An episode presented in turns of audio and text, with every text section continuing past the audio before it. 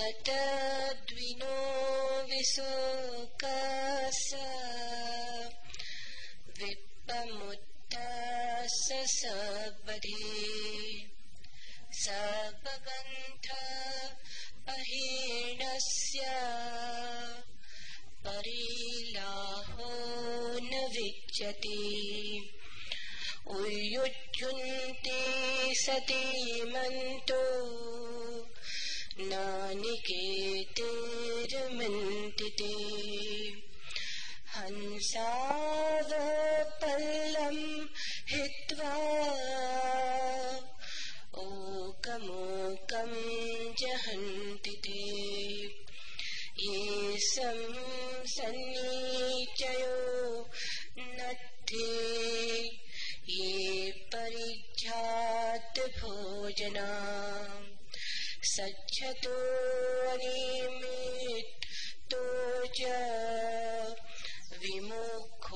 यस्य गोचरो। आकाशेव सकुन्तानम् गति देशं दुरन्नया यस्सा सवा परीक्षेण अनिसतो शुच्छतो निमित्तो च। विमुखो यस्य गोचरो। आकाशेव सकुन्तानम् पदं तस्य दुर्नयम्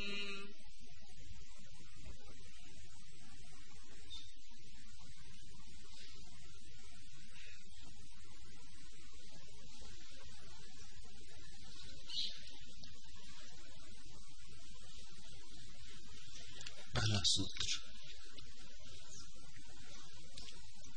जिसने मार्ग पूरा कर लिया है,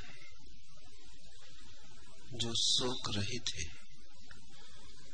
और सर्वथा विमुक्त है, और जिसकी सभी ग्रंथियाँ प्रहित हो गई, उसे कोई दुख नहीं होता।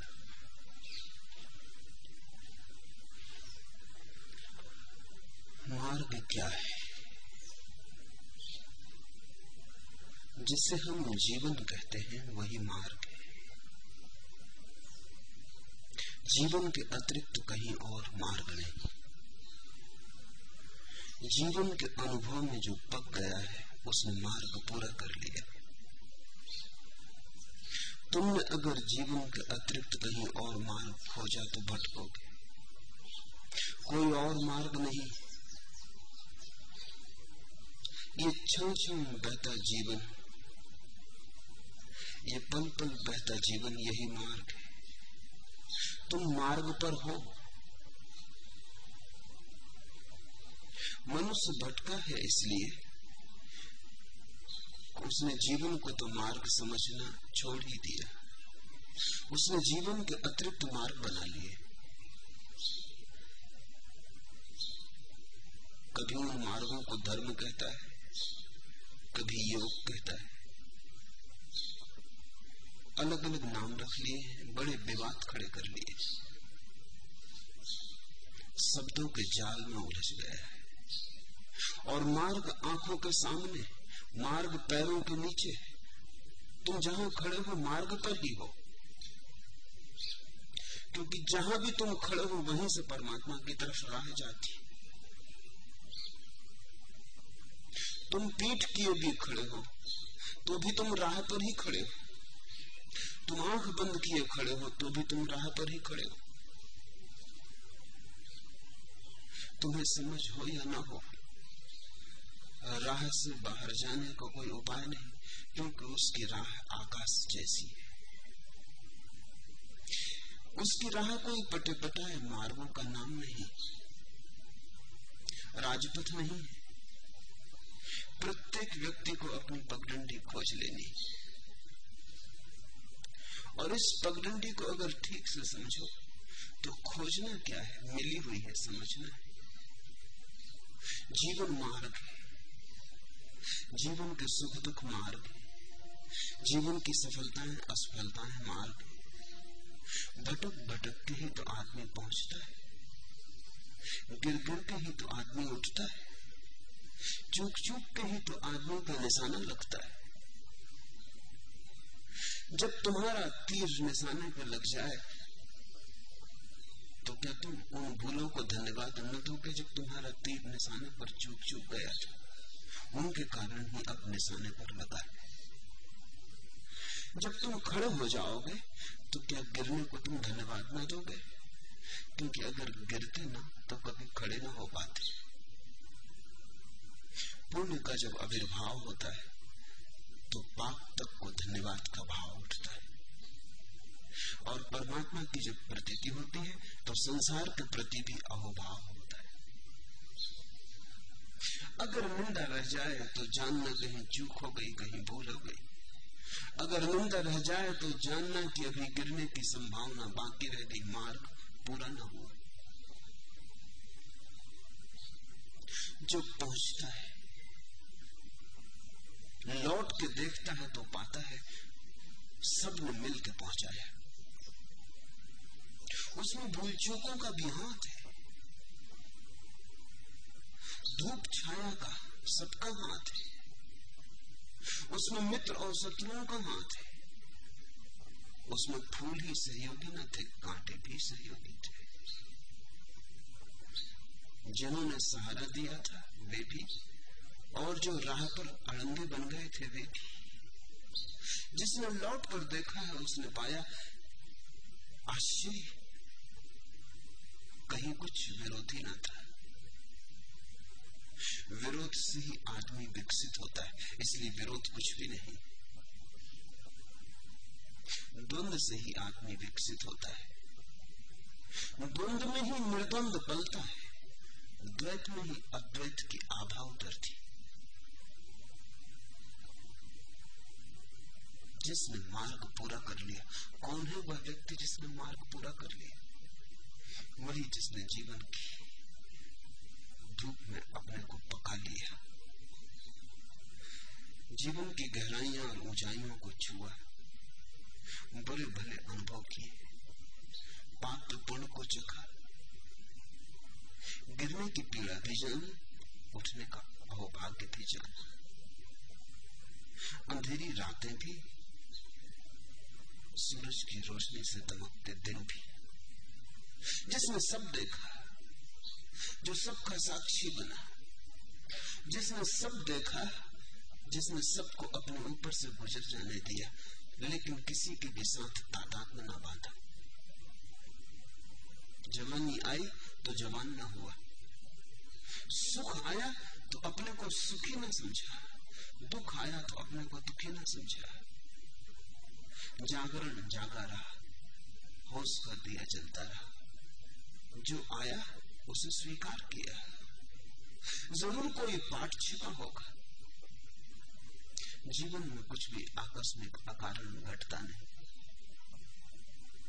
जीवन में जो भी घटता है सकारण कहीं कोई वजह होगी। अगर आदमी को बार बार मिटा के बनाया जाता है तो कारण यही है कि जब तक आदमी बन नहीं पाता, तब तक बार बार मिटाना पड़ता है। जैसे मूर्ति का मूर्ति करता है तो छह नहीं चलाता, चला जाता है। जब तक की मूर्ति पूरी नहीं हो जाती। पीड़ा होती होगी पत्थर को। छेनी दुश्मन मालूम होती होगी। भाग जाने का मन होता होगा। छेनी को त्याग देने का मन होता होगा। लेकिन तब पत्थर अनगढ़ा रह जाए, तब वो भव्य प्रतिमा आविर्भूत न होगी जो मंदिरों में विराजमान हो जाए, जो हज़ार हज़ार सिरों को झुकाने में समर्थ हो जाए। जीवन की धूप में पकना है मार्ग का पूरा होना जैसे फल पक जाता है तो गिर जाता है। ऐसे जीवन के मार्ग को जिसने पूरा कर लिया, वो जीवन से मुक्त हो जाता फल जब पक जाता है तो जिस वृक्ष से पकता है, उसी से छूट जाता है। इस चमत्कार को रोज देखते हो पहचानते नहीं फल पक जाता है तो जिस वृक्ष ने पकाया, उसी से मुक्त हो जाता है। पकते ही मुक्त हो जाता है। कच्चे में ही बंधन। कच्चे को बंधन की ज़रूरत है। कच्चे को बंधन का सहारा है। कच्चा बिना बंधन के नहीं हो सकता। बंधन दुश्मन नहीं है। तुम्हारे कच्चे होने के सहारे, जब तुम पक जाओगे, जब तुम अपने में पूरे हो जाओगे, वृक्ष की कोई ज़रूरत नहीं रह जाती, फल छूट जाता है। ऐसे ही संसार से मुक्ति फलित होती, जब तुम पक जाते। बुद्ध के वचनों को बड़ा गलत समझा गया है। सभी बुद्ध पुरुषों के वचनों को गलत समझा गया है। कहा कुछ, तुम समझे कुछ। गौर से सुनना, जिसने मार्ग पूरा कर लिया है, जो शोक रहित और सर्वथा विमुक्त है, वो लक्षण है मार्ग पूरे करने का। कि जो शोक रहित और सर्वथा विमुक्त है, फल टूट गया अपने आप। ये लक्षण है कि फल पक गया। लेकिन फल को तुम कच्चा भी तोड़ ले सकते हो। तोड़ा गया फल पका नहीं होगा। और तोड़े गए फल में पीड़ा का दंश रह जाएगा, दुख रह जाएगा। जो पकने की कमी रह गई, वो सालती रहेगी, कांटे की तरह चुभती रहेगी। और फल जब तुम कच्चा तोड़ते हो तो न केवल फल को पीड़ा होती, वृक्ष को भी पीड़ा होती। अभी टूटने की घड़ी ना आई थी, अभी मुक्त होने का क्षण ना आया था। जल्दबाजी की अधैर्य किया। तो जिनको तुम सन्यासी कहते हो, उनमें से अधिक तो अधेरी से भरे हुए लोग। उन्होंने परमात्मा को पूरा मौका न दिया, रास्ता पूरा न हो पाया और वो हट गए। फल पक न पाया और उन्होंने झटक के अपने को तोड़ लिया। इसलिए मंदिरों में वे बैठे रहेंगे, लेकिन उनके मन में बाज़ार होंगे। आश्रमों में वे बैठे रहेंगे, लेकिन उनके मन में कामना के बीच होंगे। वासना चलती ही रहेगी। कच्चे थे। मैं तुमसे कहता हूँ, कभी भागना मत। पलायन से कभी कोई मुक्त नहीं हुआ। भगवानों के लिए नहीं है भगवान।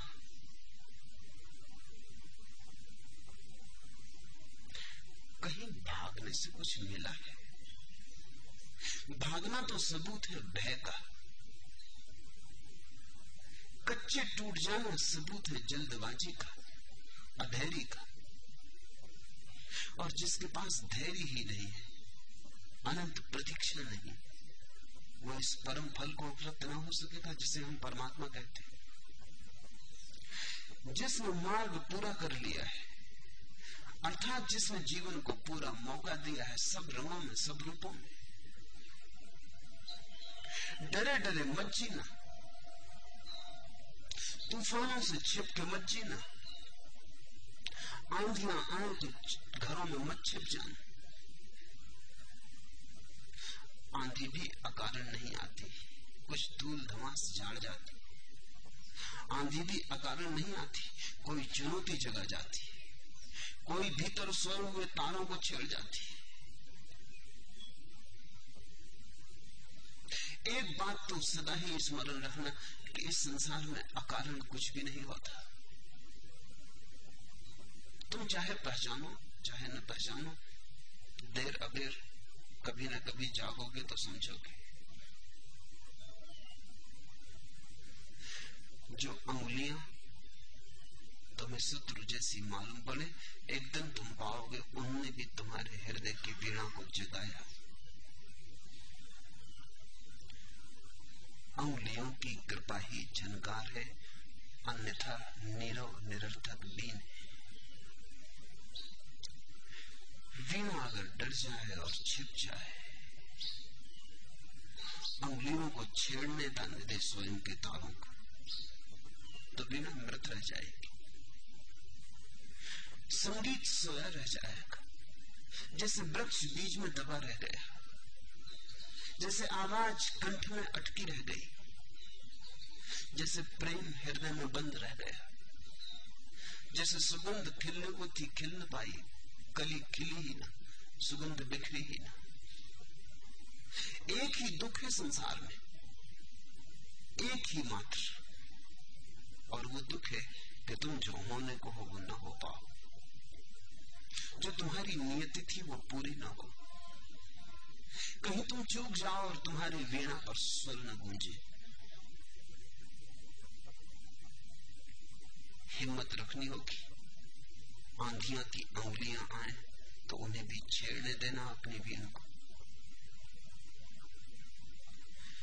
जिसने मार्ग पूरा कर लिया है, भगोड़ा कभी मार्ग पूरा नहीं करता। भगोड़ा तो पूरा होने के पहले भाग खड़ा होता भगोड़ा तो मार्ग की लंबाई से ही डर गया है। वो मुफ़्त मंजिल चाहता है। पकना तो चाहता है, लेकिन पकने की पीड़ा नहीं झेलना चाहता। उस स्त्री जैसा है जो माँ तो बनना चाहती है, लेकिन गर्भ की पीड़ा नहीं झेलना चाहती। नौ महीने, ढूंढना होगा उस पीड़ा को। और अगर माँ बनना अगर माँ बनने की उस अपूर्व अनुभूति को पाना है कि मुझसे भी जीवन का जन्म हुआ अकारथ नहीं हूँ, बांझ नहीं हूँ, मुझसे भी जीवन की गंगा बही। मैं भी गंगोत्री बनी। अगर उस अनुभव को, उस अपूर्व धन्य भाग को लाना है तो नौ महीने की पीड़ा झेलनी पड़ेगी। प्रसव की पीड़ा झेलनी पड़ेगी। आँख से आँसू बहेंगे, चीतकार निकलेगा। लेकिन उन्हीं चीतकारों और आंसुओं के पीछे माँ का अपूर्व रूप प्रकट होता है। स्त्री सिर्फ़ स्त्री है जब तक माँ न बन जाए। स्त्री तब तक सिर्फ़ साधारण स्त्री है जब तक माँ न बन जाए। माँ बनते ही वीणा को छेड़ दिया गया। माँ बने बिना कोई भी स्त्री ठीक अर्थों में सुंदर नहीं हो पाती। सृष्टा बने बिना सौंदर्य कहा? किसी को जन्म दिए बिना अहोभाग्य कहा? तुमने भी देखा होगा, छोटी सी चीज़ भी तुम बना लेते हो तो खुशी तुम्हें घेर लेती एक मूर्ति बना लेते हो, एक चित्र बना लेते हो, एक गीत बना लेते हो। मगन हो हो जाते हो। कुछ भीतर नाचने लगता है। तुम व्यर्थ नहीं। तुम भी सार्थक हो। तुमसे भी कुछ हुआ। परमात्मा ने तुमसे भी कोई काम लिया। तुम भी उसके हाथ बने। तुम्हारे कदमों से वो भी दो कदम चला। तुम्हारी सांसों से उसने भी एक गीत गुनगुनाया। जब तक ऐसा न हो जाए, तब तक जीवन रिक्त खाली मालूम होगा। भगोड़ों का जीवन खाली होता है। इस देश में बहुत बड़ा दुर्भाग्य घटित हुआ है। और वो दुर्भाग्य है कि इस देश में सन्यास भगोड़ों का हो गया। उसके कारण सन्यासी बांझ हो गए। तुम जरा सोचो। पाँच हज़ार साल के लंबे इतिहास में कितनी करोड़ करोड़ प्रतिभाएँ ऐसी ही बांझ होकर खो गई। न उन्होंने गीत गाए, न वो नाचे, न उन्होंने कुछ निर्माण किया, न उन्होंने बगीचे लगाए, न उनकी उंगलियों ने वीणा बजाई। वे सिर्फ़ भाग गए, ज़िंदगी से सिकुड़ गए, जैसे शुतुरमुर्ग छिपा लेता अपने को रेत में सिर को डालकर। ऐसे ज़िंदगी से डर के कप के गुफाओं में छिप गए इन छिपे आदमियों की पूजा बहुत हो चुकी इस पूजा से सुबह का सूर्योदय आया इस पूजा से रात और गहरी अंधेरी होती गई अमावस बनती गई इतनी प्रतिभा ऐसे ही बांझ चली गई इतने उर्वर खेत ऐसे ही रेगिस्तान पड़े रह गए मरुद्धान बन सकते थे जहाँ। वहाँ केवल मरुस्थल बना। नहीं, बुद्ध पुरुषों ने यह कहा ही नहीं। और अगर तुम्हें बुद्ध पुरुषों के जीवन में सृजन न दिखाई पड़े तो उसका केवल इतना ही अर्थ होता है कि बुद्ध पुरुषों का सृजन बड़ा सूक्ष्म। कोई गीत बनाता है, कोई मूर्ति बनाता है, बुद्ध पुरुष स्वयं को बनाते तुमने किसी और को जन्म दिया होगा, बुद्ध पुरुष स्वयं को जन्म देते। दूसरे को जन्म देने की पीड़ा तुम्हें पता है, तुम्हें अभी उस पीड़ा का कहा पता है? जो स्वयं को जन्म देने में होती है। दूसरे की माँ बनना हो तो नौ महीने में चुकतारा हो जाता है। स्वयं की माँ बनना हो तो जन्म जन्म लग जाते जन्म जन्मों तक गर्भ को ढोना पड़ता है। बुद्ध पुरुषों ने स्वयं को जन्माया। इसलिए हमने उन्हें द्विज कहा है, दोबारा जो जन्मे माँ बाप ने जो जन्म दिया था, उस पर ही जो राज़ी न हुए, जिन्होंने अपने को फिर जन्माया, जो खुद के माँ बाप बने। इससे कठिन और कोई प्रक्रिया नहीं। स्वयं को जन्म देना। लेकिन दिखाई न पड़ेगा। क्योंकि उनका काव्य बड़ा सूक्ष्म है। गीत उन्होंने गाए, पर बड़े निशब्द है। मुखरित वे हुए, लेकिन उनके वक्तव्य को, उनकी अभिव्यक्ति को जानने के लिए तुम्हें बड़ी पात्रता चाहिए पड़ेगी। मूर्तियाँ उन्होंने भी गढ़ी, लेकिन वे मूर्तियाँ चैतन्य की, जिनमें मृण में नहीं, मिट्टी की नहीं पत्थर की नहीं है पाषाण की नहीं। लेकिन उनकी बातों को गलत समझ के न मालूम कितने लोग भागे। बुद्ध को कितने लोगों ने अपने पलायन का आधार बना लिया। कितने लोग चुपचाप जीवन से सरक गए। जिसने मार्ग पूरा कर लिया है किसने मार्ग पूरा कर लिया है? उसने ही जिसने जीवन को उसकी सारी झंझावातों में जिया है।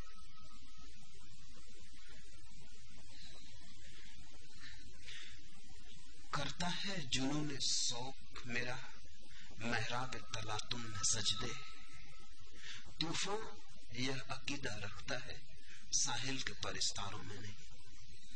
मैं प्रार्थना करता हूँ तूफानों में। करता है जुनून शौक मेरा, महराब तला, तुम में सजदे मेरा उन्माद ऐसा है, मेरे उत्साह का उन्माद ऐसा है कि मैं तूफ़ान में प्रार्थनाएँ करता हूँ। तूफ़ान यह अकीदा रखता है, तूफ़ान में यह गुण है कि प्रार्थना का जन्म हो सकता है। तूफ़ान यह अकीदा रखता है साहिल के परिस्तारों में नहीं, किनारों की ओट में जो छिप के बैठ गए, वहाँ प्रार्थनाएँ पैदा नहीं होती। वहाँ तुम्हारा जीवन उधार हो जाता है नकद नहीं रह जाता। वहाँ तुम्हारा जीवन बासा हो जाता है, ताज़ा नहीं रह जाता। सुबह की ताजगी खो जाती फिर ऐसे ही जैसे कोई किसी को गोद लेके माँ बन जाती ऐसे तुम धार्मिक बन जाते हो, किसी और के शब्दों को गोद लेके। गर्भ की कमी गोद से पूरी न हो सकेगी। गर्भ चूक गए तो गोद भर के धोखा अपने को देने की कोशिश भला कर लो। ये धोखा महँगा है। तो लोग गीता रखे हैं गोद में, गोद ली हुई गीता, कुरान रखे हैं गोद में। गोद ली हुई कुरान। इस कुरान का अपने गर्भ से कोई जन्म नहीं हुआ। इसे चैतन्य की गहराइयों में गढ़ा नहीं गया। इसलिए उन्होंने कोई पीड़ा नहीं उठाई। मोहम्मद से पूछो, कैसी पीड़ा में कुरान का जन्म होता है? जिस दिन पहली दफ़ा मोहम्मद पर कुरान की पहली आयत उतरी तो कब गए जैसे तूफ़ान में वृक्ष कब जाता जड़े हिल गई, घबरा गए।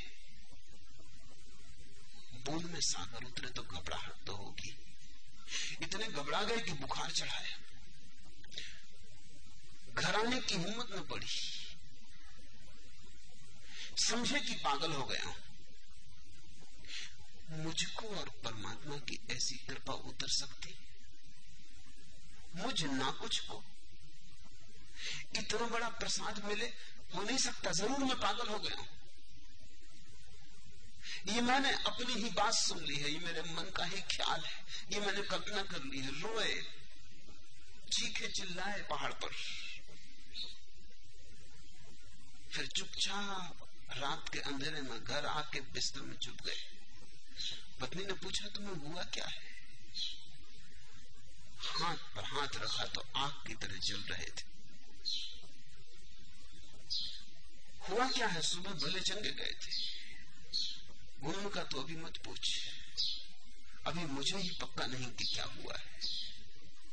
ज़रूर कुछ पागलपन हुआ है।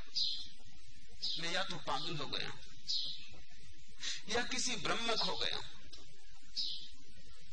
लेकिन तू तो अपनी है तुझसे मैं कह देता हूँ क्या हुआ इस इस तरह की वाणी मुझमें आकाश से उतरी।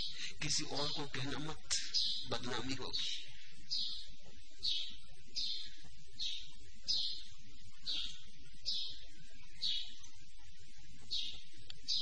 पत्नी ने निश्चित मोहम्मद को प्रेम किया होगा वो उनके चरणों में झुक गई उसने कहा तुम घबराओ मत ये बुखार नहीं। तुम किसी बड़ी लपट के करीब आ गए तुम्हारे चारों तरफ़ में एक आभा मंडल देखते हो जो मैंने कभी नहीं देखा था। तुम्हारे चारों तरफ़ एक रोशनी का वातावरण।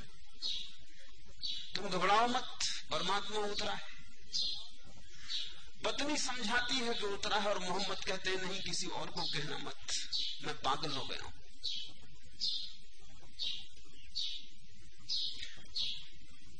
बड़ी पीड़ा से एक एक आयत उतरी वर्षों के अंतराल में, जैसे एक एक बच्चे को जन्म दिया हो। फिर तुम हो कि कुरान को गोद में रख के बैठे हो। ये कुरान तुम पे उतरी नहीं। जो कुरान तुम पर नहीं उतरी, वो कुरान नहीं।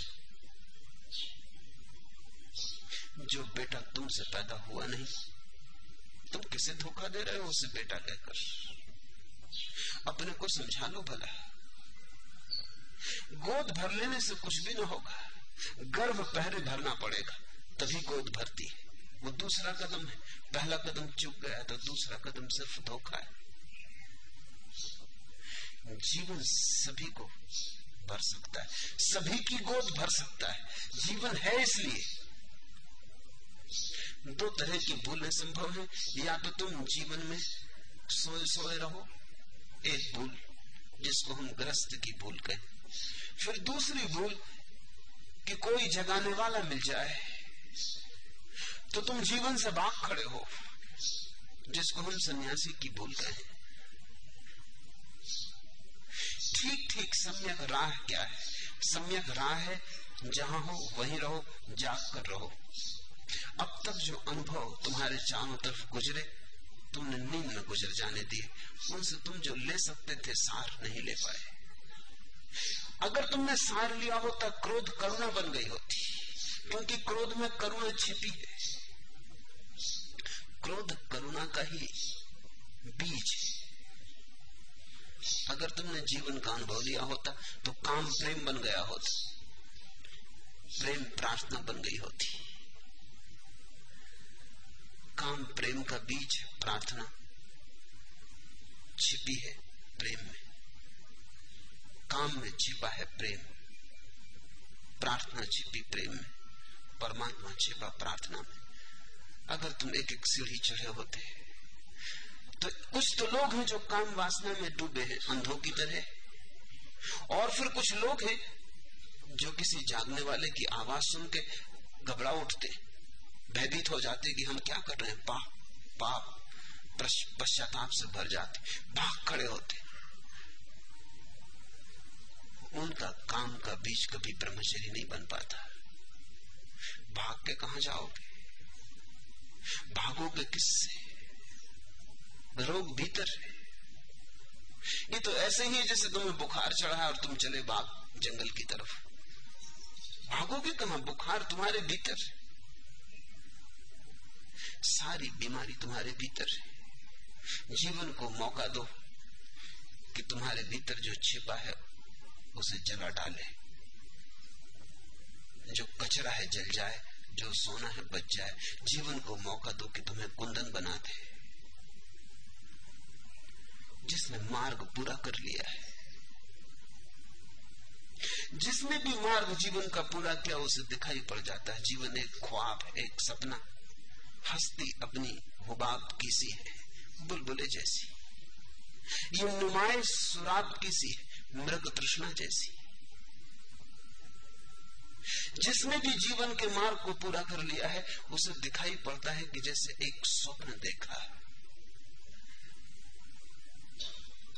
जिस रात जिसने ठीक से गुजार ली, भोर की ताजी हवाओं में उठ के ख्याल आता है कि रात कितने सपने देखे।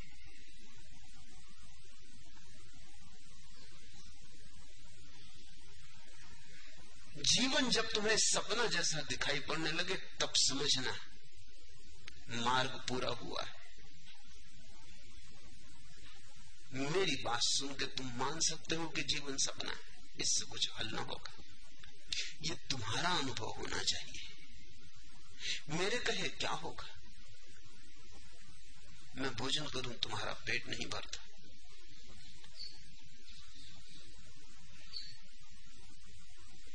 मैं नाचूं इससे तुम्हारे प्राणों में कोई सुरभि पैदा न होगी। मेरी वीणा बचे बजे इससे तुम्हारी वीणा के सोए हुए तार न जगेंगे।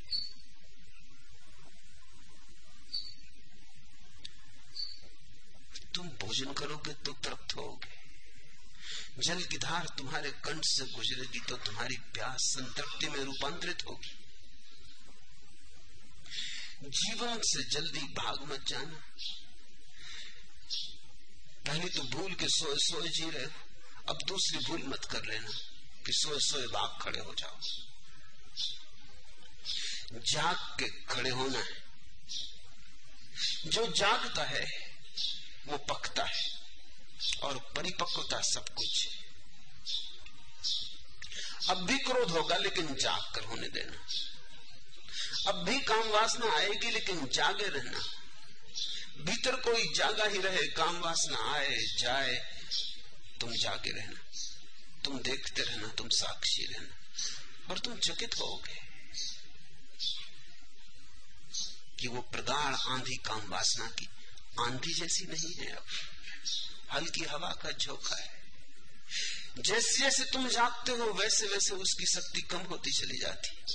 जिस दिन तुम्हारी जाग पूरी होती है, उसी दिन काम से प्रेम का जन्म हो जाता है। फिर तो द्वार पर द्वार खुलते चले जाते। पहला द्वार ही कठिन। एक बार महल में प्रमुख द्वार से प्रवेश हो गया। फिर तो द्वार पर द्वार खुलते चले जाते। क्योंकि कुंजी कुछ ऐसी है कि एक बार हाथ आ गई तो सभी तालों को खोल लेती। जिसने मार्ग पूरा कर लिया है, जिसको दिखाई पड़ गया कि जीवन स्वप्न है। अगर ऐसा दिखाई न पड़ा, तुम भाग गए तो तुम किसी और जीवन का सपना देखने लगोगे। पहाड़ों पर बैठकर, जंगलों में बैठकर, बियाबानों में बैठकर, मोक्ष, स्वर्ग, अप्सराएँ, पूरे। तुम कोई और जीवन का सपना देखने लगोगे वो सपना यहीं का अधूरा सपना है, जो तुम पूरा नहीं देख पाए। नींद पूरी नहीं हो पाई। जाग बीच में हो गई। स्वस्थ नहीं जागे। अलसाए अलसाए जागे फिर सो जाने का मन शास्त्रों में देखो वो भगवानों ने लिखे होंगे अधिक शास्त्र उन्होंने लिखे स्वर्ग की कैसी रोचक तस्वीरें खींची ये वासना की खबर है अधूरे भाग गए होंगे यहाँ तो स्त्रियाँ बूढ़ी भी हो जाती हैं रुग्ण भी हो जाती हैं एक न एक दिन हड्डी मांस मज्जा की खबर मिलनी शुरू हो जाती। एक न एक दिन कुरूपता आ जाती। इन भगवानों ने लिखा है कि इनके स्वर्ग में अप्सराएँ सोलह साल पे ठहर जाती। वहाँ से आगे उनकी उम्र नहीं बढ़ती। ये ज़रूर वासनाग्रस्त लोगों की कल्पना होगी। यहाँ का सपना ही नहीं टूटा। वहाँ तक सपना फैला रहे। मरने की दुआएँ क्यों मांगू? जीने की तमन्ना कौन करे? ये दुनिया हो या वो दुनिया, अब ख्वाहिश से दुनिया कौन करे? जिसको समझ आ गई कि कामना ही स्वप्नवत है, इस दुनिया की बात हो या उस दुनिया की, ख्वाहिश से दुनिया कौन करे, वो मांगेगा क्यों? जीने की तो बात दूर, वो मरने की भी आकांक्षा नहीं करता। मरने की आकांक्षा भी जीने की आकांक्षा से पीड़ित लोग करते जिनको तुम आत्महत्या करते देखते हो, ये मत समझना कि ये जीवन से मुक्त हो गए। इनके जीवन की आकांक्षा बड़ी प्रगाढ़ थी। इतनी प्रगाढ़ थी कि जीवन उसे पूरा न कर पाया। ये बड़े लोभी थे, लोभ भर ना सका। इनकी झोली बड़ी थी, खाली रह गई। इन्होंने जो स्त्री मांगी न मिली, जो पद मांगा न मिला, जो धन मांगा न मिला, ये अपनी शर्तों पे जीना चाहते थे। निराशा में, उदासी में हारे हुए, ये मृत्यु की आकांक्षा करते। ये वही सन्यासी की भूल है। कुछ हिम्मतवर एकदम से आत्महत्या कर लेते हैं, कुछ कमज़ोर धीरे धीरे क्रमशः आत्महत्या करते। जिसको तुमने अब तक त्याग कहा है, वो धीमी धीमी आत्महत्या है। एक एक कदम अपने को मारते जाओ। स्वप्न से भागने की ज़रूरत नहीं, अगर जाग आ गई हो। स्वप्न खुद ही भाग जाता है। तुम्हें नहीं भागना पड़ता जब तक तुम्हें भागना पड़े, समझना कि स्वप्न अभी सत्य है। जब स्वप्न ही असत्य हो गया तो भागना कहाँ है? राह पर रस्सी पड़ी हो और तुम सांप समझ लो तो भागते हो। फिर कोई दिया लेके आ जाए और दिखा दे कि रस्सी है, फिर तो नहीं भागते। बात ही खत्म हो गई, भागना किससे? सांप ही ना रहा। संसार जब तक सत्य मालूम होता है, तब तक तुम अभी पके नहीं। अभी बचकानापन कायम। अभी वासना प्रौढ़ नहीं हुई। पक्की नहीं अन्यथा गिर जाती।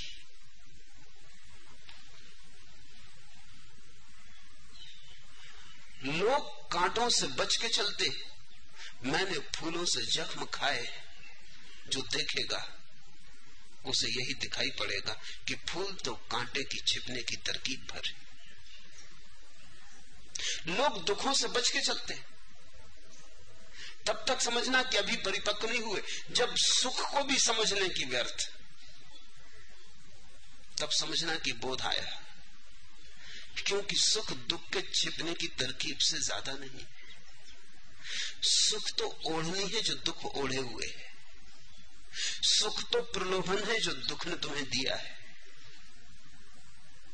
नर्क के दरवाजे पर स्वर्ग की तख्ती लगी नहीं तो कोई नर्क में प्रवेश ही ना करेगा। लोग दरवाजे से भाग खड़े हों।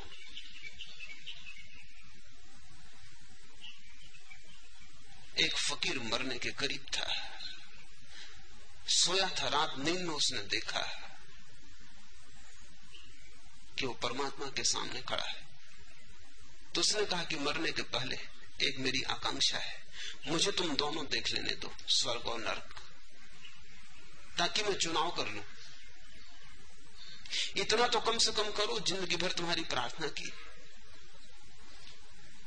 लोग कहते हैं, नर्क बड़ा बुरा, स्वर्ग बड़ा भला। मैं अपनी आँख से देख लू। उसे सुविधा दी गई। स्वर्ग ले जाया गया उसने स्वर्ग देखा। लेकिन बड़ा बेरोनक था। होगा कि अगर तुम्हारे तथाकथित सब सन्यासी वहाँ पहुँच गए तो बेरोनक होगा ही। बैठे होंगे अपने अपने झाड़ के नीचे, सिर धुनते, क्या करेंगे? न कहीं गीत होगा, न कहीं नाच होगा। वृक्षों में फूल भी शर्माते होंगे खिलने से। स्वर्ग में फूलों का खिलना मना है। ये बातें। कोई रौनक तो नहीं हो सकती।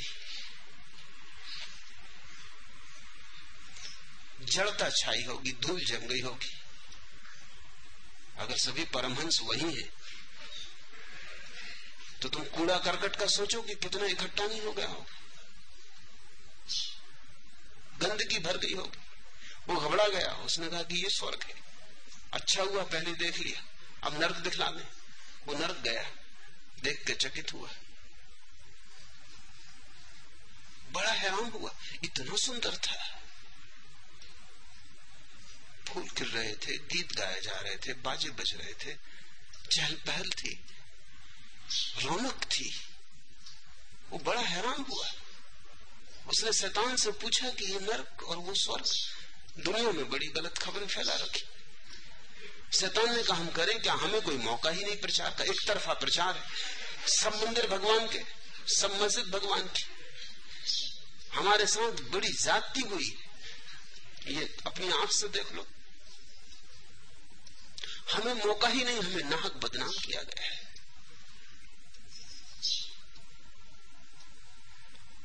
उसने कहा तो फिर मैं नर्क ही चुनूँगा। आँख खुल गई, फिर वो मरा।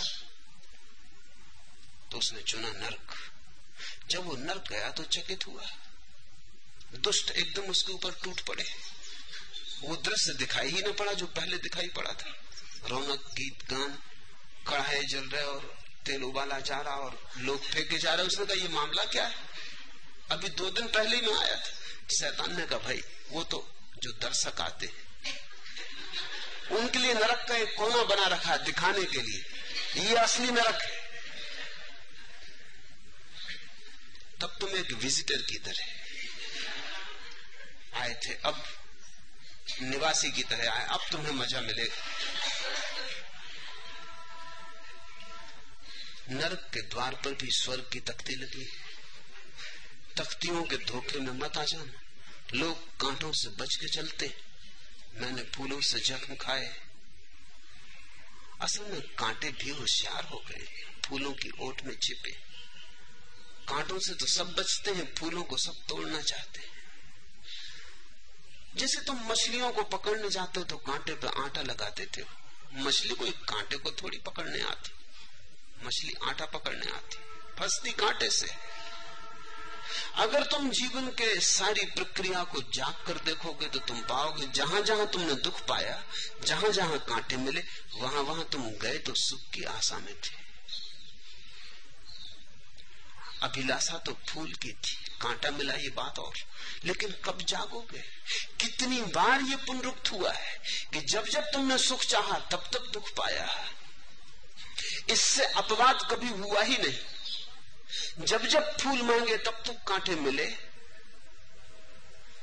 मछलियाँ भी होशियार हो गई हैं, तुम कब तक रुके रहोगे? मछलियाँ भी सजग होकर चलने लगी। आदमी फिर फिर सुख की आकांक्षा करता। परिपक्व मनुष्य की यही दशा है। कि वो देख लेता है हर कांटे ने अपना घूंघट बनाया है फूल से।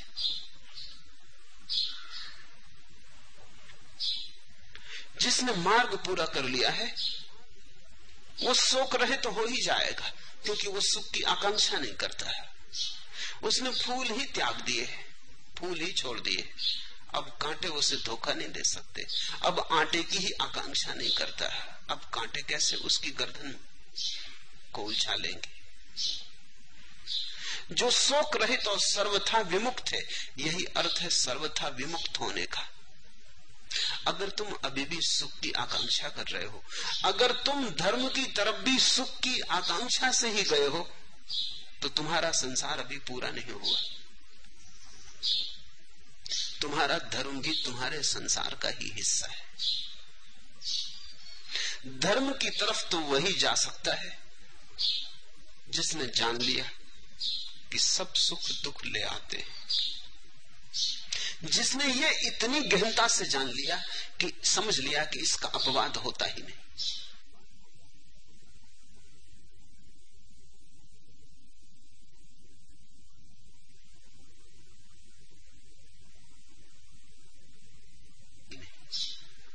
सभी सफलताएँ असफलता ले आती सभी सम्मान अपमान को बुलावा दे आते सभी प्रशंसाओं के पीछे निंदा छिपी है। जन्म के पीछे मौत खड़ी जिसने ऐसा देख लिया निरपवाद रूप से, वही सर्वथा विमुक्त है। जीवन की राह पर जो पक गए, वे सर्वथा विमुक्त हो जाते और जिसकी सभी ग्रंथियाँ छीन हो गई। ग्रंथियाँ क्या है? ये शब्द समझने जैसा है। ये बुद्धों के मनोविज्ञान का बड़ा बहुमूल्य शब्द है। पश्चिम में अभी अभी मनोविज्ञान ने इसके समानांतर शब्द गढ़ा है कॉम्प्लेक्स उसका अर्थ भी ग्रंथि है। लेकिन भारत में यह शब्द पाँच हज़ार साल पुराना है।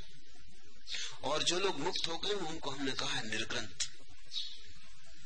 जिनकी ग्रंथि छूट गई, जिनके कॉम्प्लेक्स समाप्त हो गए। ग्रंथि क्या है? ग्रंथि का सीधा अर्थ होता है गांठ।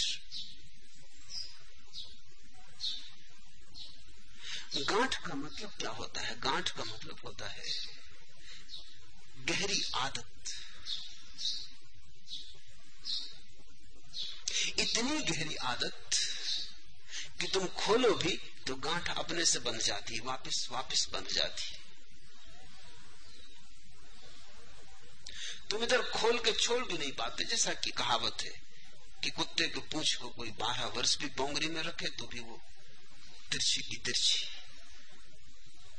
वो बारह वर्ष के बाद जब तुम पोंगरी अलग करोगे, वो तत्क्षण तिरछी हो जाएगी। ग्रंथि, आदत बड़ी गहन है उस पूछ की। तुमने कभी इसका अपने जीवन में विचार किया?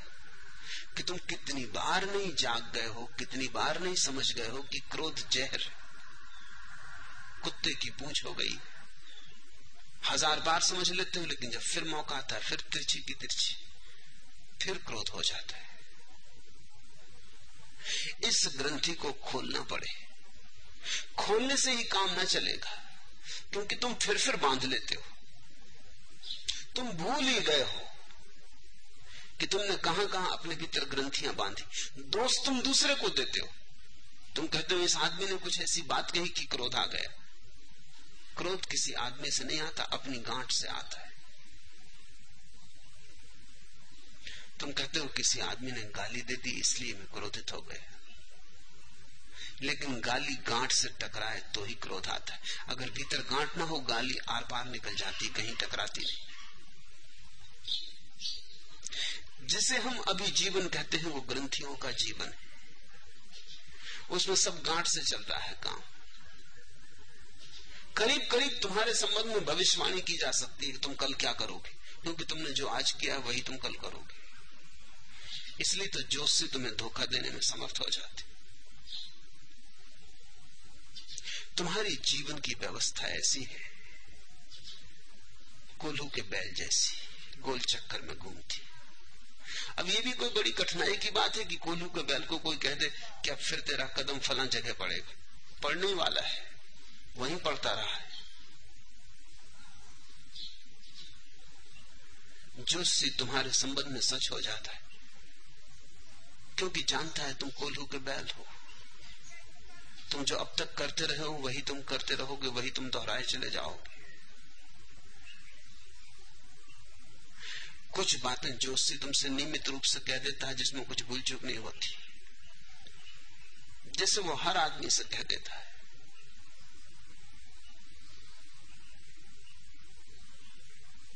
रुपया हाथ में आता है, लेकिन टिकता नहीं। किसके टिकता है? और जिनके टिक भी जाता है, वो भी मानते नहीं कि टिकता है। कृपण से कृपण आदमी भी यही मानता है। तो उससे ज़्यादा फिजूल खर्च और कोई भी नहीं।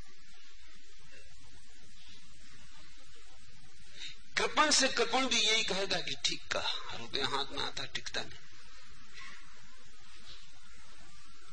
ज्योतिषी जान रहा है तुम्हारी लोभ की दशा को। वो सार्वजनिक है। हाँ किसी बुद्ध का हाथ देखेगा तो गलती में पड़ जाएगा। मगर ये कभी कभी होता है।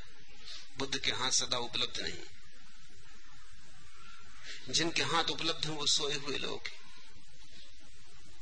वो तुमसे कहता है कि जिनको तुम अपना मानते हो, वही तुम्हें धोखा दे जाते बात उसने पते की कहती जस्ती, जिनको तुम अपना मानते हो, वही धोखा दे जाते सभी आदमी के संबंध में सच है। गांठ है इसकी। सच है ऐसा नहीं, बात कुछ ऐसी है कि तुम किसी को अपना मानते कहा? पहली बात। और जिनको तुम अपना मानते हो, तुम खुद ही उनको धोखा दे रहे हो, वो तुम्हें कैसे न देंगे? तुम्हारी इच्छा यह कि तुम तो उन्हें धोखा दो और वो तुम्हारे बने रहे। ये नहीं होता। तुम भी उन्हें धोखा दे रहे हो, वो भी तुम्हें धोखा दे रहे हैं। धोखे की ही सब दोस्ती है यहाँ। जोशी जिसको भी मिले उससे कह देता है कि जिनको तुम अपना मानते हो, वो धोखा दे जाते जोशी कहता है, तुम जिनके साथ नेकी करते हो, वो तुम्हारे साथ बदी करते ये बड़े मज़े की बात है सबको जस्ती तुमको भी ख्याल है कि तुमने बड़ी नेकियाँ की है। की वगैरह नहीं। ख्याल है। अहंकार की आदत है, गांठ कि मुझसे ऐसा नेक आदमी। मैं तो वही उसूल मानता हूँ, करने की कुएँ में डाल, करता जाता हूँ, डालता जाता हूँ। कभी धन्यवाद की भी आकांक्षा नहीं रखी। हर आदमी को यही ख्याल है। कि मैं कितना कल्याण कर रहा हूँ संसार का। और लोग कैसे हैं कि इनको समझ में नहीं आ रहा? कोई पूजा के थाल नहीं सजाता। कोई आरती नहीं उतारता। मैं कल्याण किए जा रहा हूँ। और लोग बदी किए जा रहे हैं। उनसे पूछो तो वो भी यही सोच रहे हैं कि वो कल्याण कर रहे हैं और लोग उनके साथ बदी कर रहे हैं। तुम्हारी गांठे, गांठों का अर्थ होता है यांत्रिक जीवन। होश हो तो तुम्हारे संबंध में भविष्यवाणी नहीं हो सकती। क्योंकि फिर तुम्हारा कल नया होगा। आज की पुनरुक्ति नहीं। फिर तुम्हारा हर कल नया होगा। फिर तुम्हारा हर पल नया होगा। नया होना तुम्हारा ढंग होगा। दूसरों की तो छोड़ दो, तुम भी अपने संबंध में भविष्यवाणी ना कर सकोगे। तुम भी कंधे बिछका के रह जाओगे कि कल का तो कुछ पता नहीं। कल जब आएगा तब देखेंगे। कल जब आएगा तभी देख सकेंगे। गांठ खोलनी ही पड़े। लेकिन गांठ भी तभी खुलेगी जब तुम जाग के जीवन की पीड़ा को अनुभव करोगे। गांठ पीड़ा दे रही है। मेरे पास रोज लोग आते हैं, वो कहते हैं, बड़ा दुख है। इस ढंग से कहते हैं, जैसे कोई उन्हें और दुख दे रहा है। मानते भी वो यही है कि सारा संसार उन्हें दुख दे रहा है। पति आता वो कहता, पत्नी दुख दे रही, पत्नी आती वो कहता, पति दुख दे रही। बच्चे आते वो कहते माँ बाप मारे डाल रहे माँ बाप कहते हैं कि, बच्चे, गले की फांसी हो गए दूसरे दुख दे रहे हैं। इसका अर्थ हुआ कि तुमने अभी जीवन की परिपक्वता का कोई भी अनुभव नहीं पाया। जैसे ही तुम जरा सा भी अनुभव पाओगे, तुम पाओगे, मैं अपने को दुख दे रहा हूँ। और अगर दूसरे भी मुझे दुख देते हैं तो इसलिए दुख देते हैं कि मैं चाहता हूँ कि वो मुझे दुख दे। मैं रास्ते निकालता हूँ। मैं उपाय करता हूँ। मैं पूरी व्यवस्था जमा देता हूँ। अगर वो ना दे तो भी मुसीबत। मेरे एक मित्र थे। मेरे साथ एक यूनिवर्सिटी में प्रोफेसर थे। सदा रोना रोते थे। कि घर जाता हूँ तो पाँव रुकने लगते भीतर जाने से। पत्नी जैसी होनी चाहिए, वैसी पत्नी। बड़ी खतरनाक है। छाती धड़कने लगती, सीधे साधे आदमी। तो मैंने उनसे कहा, तुम एक दिन ऐसा करो। कुछ ज़रूर तुम में भी कारण होंगे। पहले तो तुमने प्रेम विवाह किया इस स्त्री से। तुमने इसे चुना। ज़रूर तुम्हारे भीतर कोई दुख पाना चाहता होगा इस स्त्री से, इसलिए चुना नहीं तो क्यों? इस स्त्री को दूर से देख के कोई कह सकता है जिसको थोड़ा ही होश, कि इससे सावधान रहना। तुम फंसे कैसे? तुम अपने आप गए। इस स्त्री ने तुमसे कहा था कि हम तुम्हें प्रेम करते हैं, बोले, नहीं, मैंने अपने हाथ से फांसी लगाई। स्त्रियाँ ये काम करती नहीं। तुम किसी स्त्री को कभी दोषी न ठहरा सकोगे। वो शुरुआत करती नहीं, वो खड़ी रहती। देखती रहती, करो शुरुआत। रफ्ता रफ्ता। करीब आओ। कभी कोई स्त्री से कोई पति ये नहीं कह सकता कि तूने मुझे उलझाया। वो उलझाती नहीं। उलझाती है, खड़ी रहती। तो मैंने उनसे कहा, तुम ऐसा करो, तुम में कुछ कारण होंगे ज़रूर। पहले तुमने इसे चुना, ज़ाहिर है। कि तुम इस दुख की आकांक्षा करते थे। जन्म जन्म से तुम इसी की प्रतीक्षा करते थे। अब वो मिल गई तो परेशान हो रहे और मैं तुमसे कहता हूँ, अगर ये स्त्री छूट जाए, तुम फिर ऐसी ही स्त्री चुन लोगे। तुम ही चुनोगे ना? तुम ऐसा करो, तुम बदलने की कोशिश करो, बजाय इसकी फ़िक्र करने के। आज तुम घर जाओ, फूल ले जाओ आइसक्रीम ले जाओ, साड़ी खरीद के ले जाओ। तुमने कभी ये किया? कहा कि नहीं किया। कहा, तुम ये करो और घर में कुछ काम भी करो। पत्नी दिन रात काम करती है, उसकी प्लेट भी धुलवाओ, किचन भी साफ़ करवाओ। उनका क्या मतलब? ये मैं करूँ? करो। आज तो कम से कम करो। देखें क्या फ़र्क आता है, वो गए। उन्होंने ये किया। दूसरे दिन मुझे बताया और झंझट खड़ी हो गई। पत्नी एकदम रोने चिल्लाने लगी कि तुम क्या शराब पी के आए? तुमको हो क्या गया? तुम्हें होश है कि तुम क्या कर रहे हो?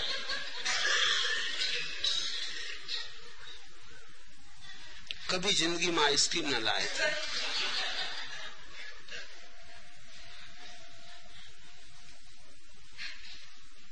जो भी तुम करोगे, इससे बहुत फ़र्क ना पड़ेगा, क्योंकि तुम वही हो।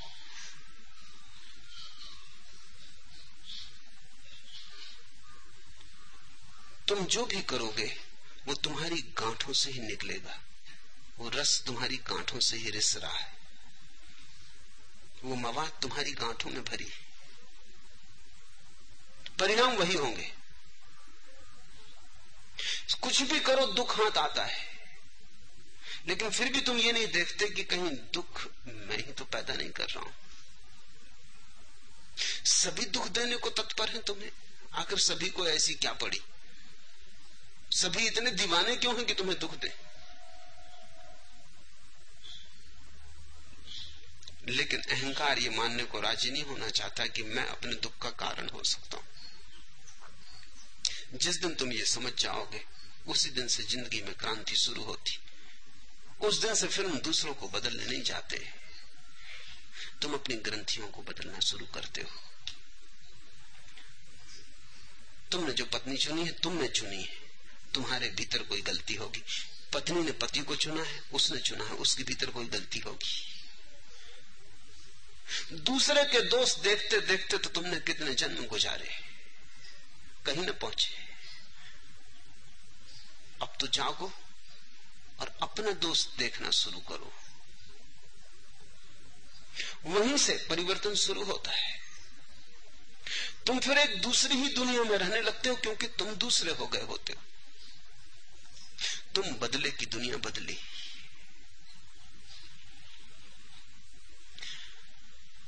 जिसकी सभी ग्रंथियाँ छीण हो गई, उसे कोई दुख नहीं होता। भीतर से अहंकार हटाओ। तुम पाओगे, अब तुम्हारा कोई अपमान नहीं कर सकता। असंभव। सारी दुनिया भी मिलकर तुम्हें अपमानित करना चाहे तो नहीं कर सकती।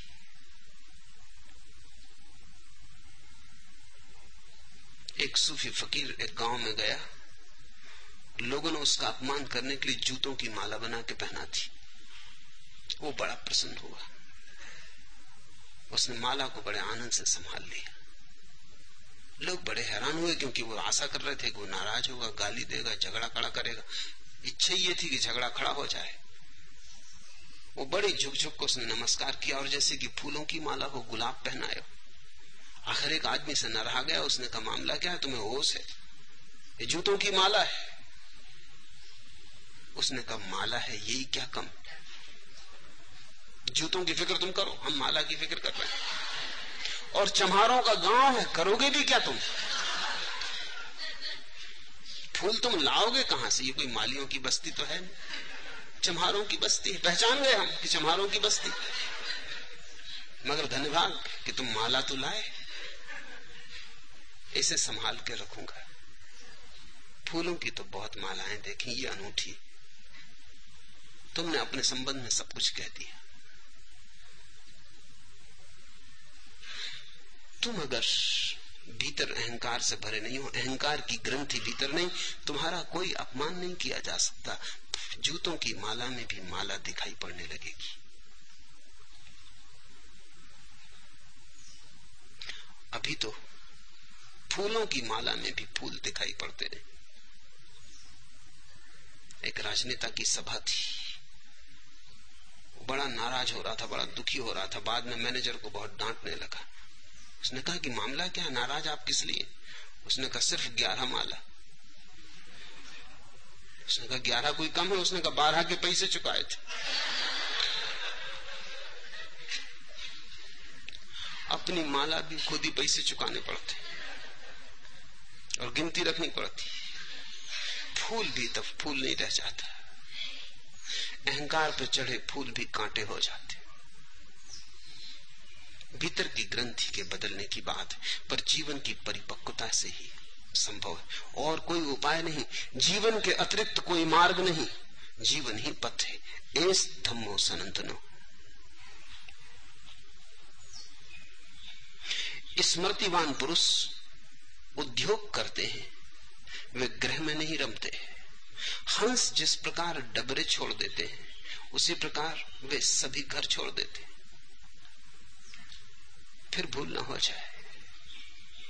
देखना, बुद्ध के वचन में बड़ी बारीक बात है। जो विरोध बुद्ध के वचन में है, वो उद्योग और ग्रह में।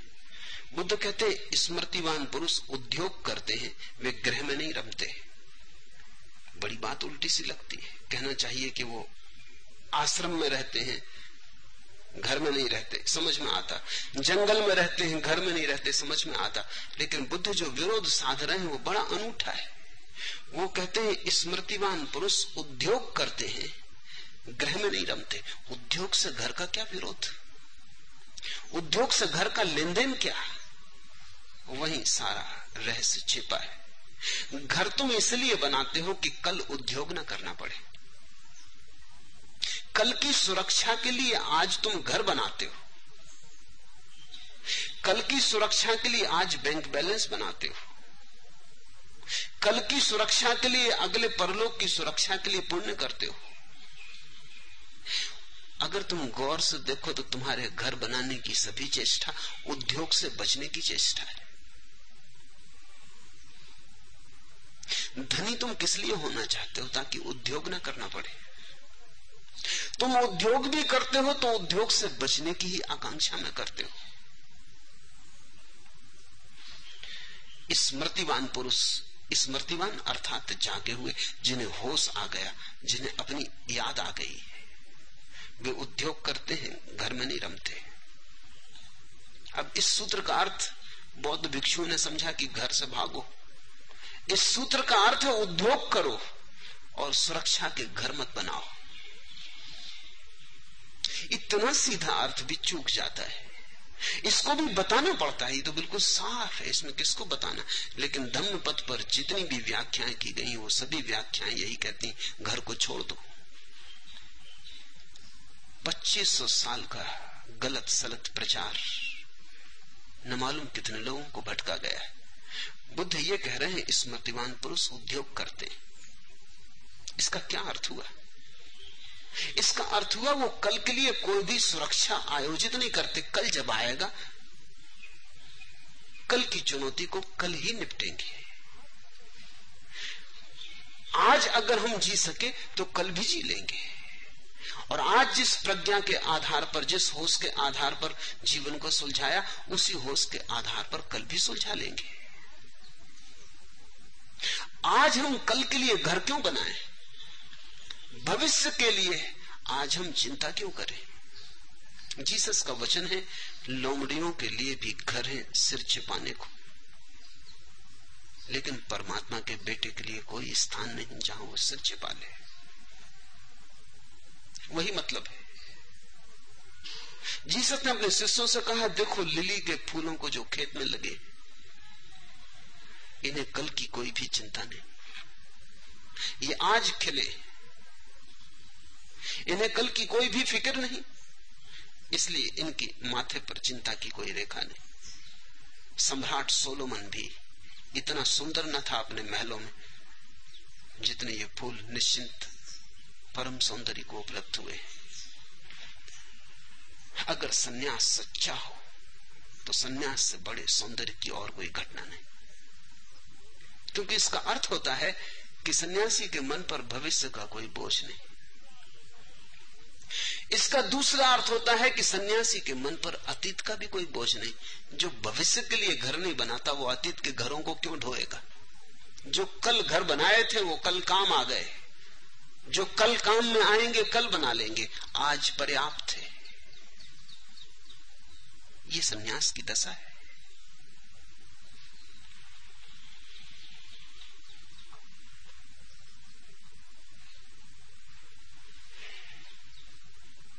सारे चमन को मैं तो समझता हूँ अपना घर। तू आसियाँ परस्त है, जा आसियाँ बना। सन्यासी का अर्थ ये नहीं है कि उसने घर छोड़ दिया। सन्यासी का अर्थ है उसने सारे अस्तित्व को अपना घर मान लिया। अलग से घर बनाने की ज़रूरत न रही। सन्यासी का अर्थ यह है कि पूरा अस्तित्व, ये आकाश, ये पृथ्वी अपनी है। ये जीवन अपना है। ये चाँद तारे अपने हैं। ये सारा विस्तार घर है। अब और अलग घर बनाने की क्या ज़रूरत? हाँ जिनकी आकाश से दुश्मनी, जिनको चांदारों से भय जिन्हें अपनी सुरक्षा अलग से करनी है, ये पूरे परिपूर्ण की सुरक्षा जिनके लिए नाकाफी मालूम होती जिन्हें परमात्मा काफ़ी नहीं, वो अपने लिए घर बनाते परमात्मा काफ़ी है, काफ़ी से ज़्यादा है। पर्याप्त ही नहीं, पर्याप्त से बहुत ज़्यादा है। जिसको ऐसी समझ आनी शुरू हो गई, वो उद्योग करता है, श्रम करता है, जूझता है। लेकिन सुरक्षा नहीं खोजता। और जीवन के रहस्य उसी को पता चलते हैं जो असुरक्षा में जीने की कला जानता है। प्रेम करना विवाह नहीं, विवाह सुरक्षा है। प्रेम असुरक्षा है। लेकिन दो व्यक्ति प्रेम में पड़ते हैं कि तत्क्षण चिंता में पड़ जाते हैं कि विवाह करें। क्योंकि अगर विवाह न किया, फिर कल क्या होगा? वृक्ष जी रहे हैं, पशु पक्षी जी रहे हैं। कुछ भी नहीं हुआ, कितने कल गुजर गए? सिर्फ़ आदमी को कल की फ़िक्र है। तुम्हें अपने प्रेम पे भरोसा नहीं है, इसलिए तुम सुरक्षा खोजते हो, कानून की। प्रेम पे भरोसा हो तो कानून की क्या सुरक्षा? आज अगर प्रेम है तो कल भी रहेगा, कल तो और बढ़ जाएगा, इतना समय बीत चुका होगा, गंगा और थोड़ी बड़ी हो जाएगी, जीवन के झरने उसे और थोड़ा भर देंगे, लेकिन तुम्हें आज ही कहाँ भरोसा है कि प्रेम है? आज ही गंगा सुकड़ी सुकड़ी आज ही गंगा सूखी सूखी आज ही ऐसा लगता है कि कब गंगा उड़ी, कब गई, इसके पहले की गंगा उड़ जाए और रेत का रेगिस्तान रह जाए, कानून की गंगा बना लो। इसके पहले की गंगा उड़ जाए, कानून के नल लगा लो। कानून की टोटी लगा लो, उससे थोड़ा जल तो मिलता रहेगा। लेकिन गंगा को खो के नल की टोटी को पा लेना बड़ा महँगा सौदा है। मैं ये नहीं कह रहा हूँ कि विवाह मत करना, मैं ये कह रहा हूँ कि विवाह प्रेम का परिपूरक न बन जाए। सामाजिक व्यवस्था है, ठीक। लेकिन तुम्हारी आंतरिक सुरक्षा ना हो। तुम विवाह पर निर्भर मत रहना, तुम प्रेम पर निर्भर रहना तो तुम संन्यास्त हो। तो तुम घर नहीं बना रहे तो तुम कानून में सुरक्षा नहीं खोज रहे तो तुम खुले हो। तो तुम कहते हो, कल जो होगा देखेंगे, कल जो दिखाएगा देखेंगे। कल के लिए आज से इंतज़ाम नहीं किया है। अब एक रात अगर कम जिए तो कम ही सही। यही बहुत है कि हम मसले जला के जिए। क्या फ़र्क पड़ता है एक दिन कम जिए? जिए। लेकिन लोग ऐसे हैं कि वो कहते हैं, एक दिन ज़्यादा जी लें, चाहे जिए या न जिए। लोग कहते हैं, ज़िंदगी लंबी हो। ये पूछते नहीं कि ज़िंदगी की लंबाई से ज़िंदगी का क्या लेना देना। जीवन की सुरक्षा से जीवन की गहराई का क्या संबंध? लोग जीवन में परिमाण खोजते हैं, गुण नहीं। जो गुण खोजता है, वही संन्यास्त। जो मात्रा खोजता है, ग्रस्त। जो कहता है, जितनी ज़्यादा देर जी ले। इसकी फ़िक्र ही भूल जाता है कि ज़्यादा देर जीने में कहीं ऐसा ना हो कि हम जी ही ना पाए। ज़्यादा देर की चिंता कहीं जीवन को ही नष्ट न कर दे। अब एक रात अगर कम जिए तो कम ही सही। यही बहुत कि हम मसाले जला के जिए, मसाले जला के जिए, रोशनी में जिए। एक क्षण भी अगर कोई मसाले जला के जी ले तो हज़ारों जन्मों से ज़्यादा है। और तुम हज़ारों जन्म घसटते रहो घसटते रहो। जीने का मौका ही ना आए, आता ही नहीं, क्योंकि आज तुम कल की तैयारी करते हो। आज गमाया और आज ही सब कुछ है, एकमात्र संपदा है। कल तुम परसों की तैयारी करोगे, क्योंकि कल फिर आज होके आएगा। और आज तो तुम जीते नहीं, आज तुम सदा कल पे निछावर करते हो। फिर तुम जियोगे कब? एक दिन मौत आ जाएगी। और कल की सारी संभावना छीन लेगी। तुम कोरे के कोरे रह जाओगे। जन्मते बहुत लोग हैं, जीते उतने बहुत लोग नहीं। जन्मते करोड़ों हैं, जीता कोई एक आध। जीता वही है जो आज जीता है। जीने को गंवाने का सबसे सुगम तरीका है रामबाण कि तुम कल की आकांक्षा, कल का हिसाब, कल की सुरक्षा में जीते रहो। इंतज़ाम करो, जियो मत। व्यवस्था करोगे, जब व्यवस्था पूरी हो जाएगी, तब जिएँगे। व्यवस्था कभी पूरी ना होगी, तुम पूरे हो जाओगे।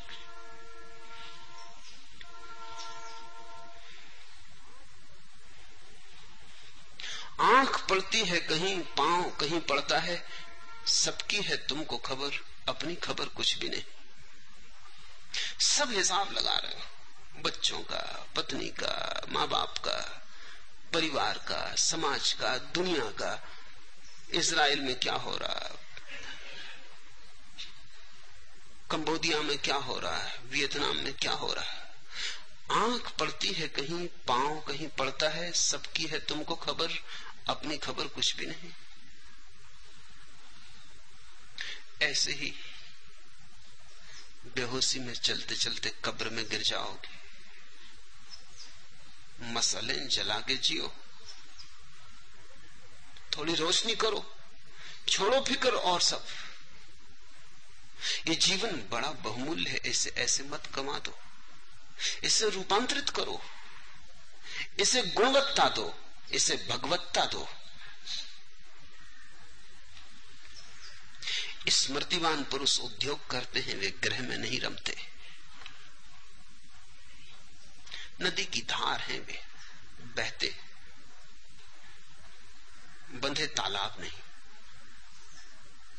हंस जिस प्रकार डबरे छोड़ देते, उसी प्रकार वे सभी घर छोड़ देते। घरों से मतलब नहीं, बुद्ध पुरुष क्षुद्र बातें करते ही नहीं। क्षुद्र घरों की क्या बात करेंगे? बुद्ध पुरुष की बात साफ़ है। हंस जिस प्रकार डबरे छोड़ देते, मान सरोवर की तलाश करते। वैसे ही स्मृतिवान पुरुष असीम की खोज में लगते, सीमाएँ छोड़ देते। घर यानी सीमा। सरोवर नहीं बनते, सागर की तलाश में निकलते। सागर की तलाश में ही तो सरोवर सरिता बन जाता है। सागर की तलाश ना हो तो डबरा बन जाता है। धीरे धीरे सूखता है और सड़ता है और दुर्गंध उठती है बस। डबरे का कसूर क्या है? सड़ क्यों जाता है। जहाँ सीमा है वहीं सड़ांद आ जाती। डबरे ने घर बना लिया। बहने से डरा, अनजान से घबराया। पता नहीं आगे क्या हो, यहीं ठहर गया। घर बना लिया। नदी बढ़ती चली जाती। आज बड़ा सुंदर किनारा है माना। लेकिन फिर भी पकड़ के रुक जाना नहीं। क्योंकि सौंदर्य को भी अगर पकड़ के रुक जाओ तो सौंदर्य भी सड़ जाता है।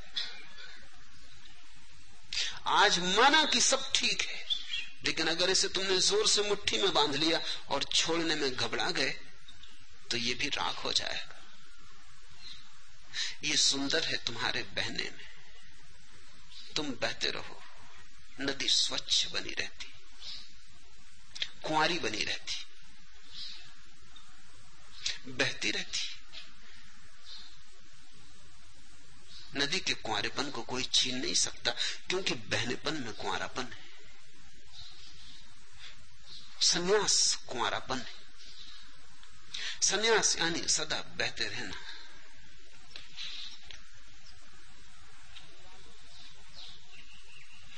निराले हैं अंदाज दुनिया से अपने कि तकलीफ़ को खुदकुशी जानते। हैं सन्यास एक निराला अंदाज है। भीड़ के पीछे चलने को सन्यासी आत्मघात समझता है। निराले हैं अंदाज दुनिया से अपने कि तक, तकलीफ़ को खुदकुशी जानते हैं। तकलीफ़ यानी भीड़। सभी घर बनाए बैठे, तुम भी घर बनाने लगे। सभी विवाह रचाए बैठे, तुम भी विवाह रचाने लगे। सभी बैंक में धन इकट्ठा कर रहे हैं, तुम भी करने लगे। सभी जो कर रहे हैं, वही तुम भी करने लगे। तुमने ये पूछा ही नहीं कि ये करने को मैं यहाँ आया हूँ, लेकिन सभी जो कर रहे हैं, तुम्हें होश है? तुम क्या कर रहे हो? तुम अनुकरण में पड़े हो। ये तो पूछो कि तुम्हें करना हो अगर यही तुम्हारा कृत्य है तो करो, लेकिन दूसरे कर रहे हैं। मुल्ला नसरुद्दीन के साथ में एक दिन उसकी गाड़ी में बैठ के आ रहा था। भरी धूप धूप, गर्मी के दिन वो कांच ना उतारे खिड़कियों की। मैं उससे पूछा कि मार डालोगे? वो कहने लगा, मर जाना ठीक है, लेकिन मोहल्ले वालों को ये पता चल जाए कि गाड़ी एयर कंडीशन नहीं। ये बर्दाश्त के बाहर दूसरों के पास एयर कंडीशन गाड़ी है। हवा के झोंके बाहर हैं, लेकिन वो दरवाजे खिड़कियाँ बंद किए बैठा। पसीने से तरबतर। लेकिन बर्दाश्त करना ही होगा। दूसरों का अनुकरण। तुमने कभी गौर किया कि तुम कितनी चीज़ें दूसरों के पीछे चलने लगते हो, करने लगते हो? किसी ने नया मकान बना लिया, तुम बनाने लगे। ये भी तो पूछो, ज़रूरत थी? कोई नए कपड़े बना लाया, तुम बनाने लगे। किसी की नई साड़ी देख ली, तुम चले।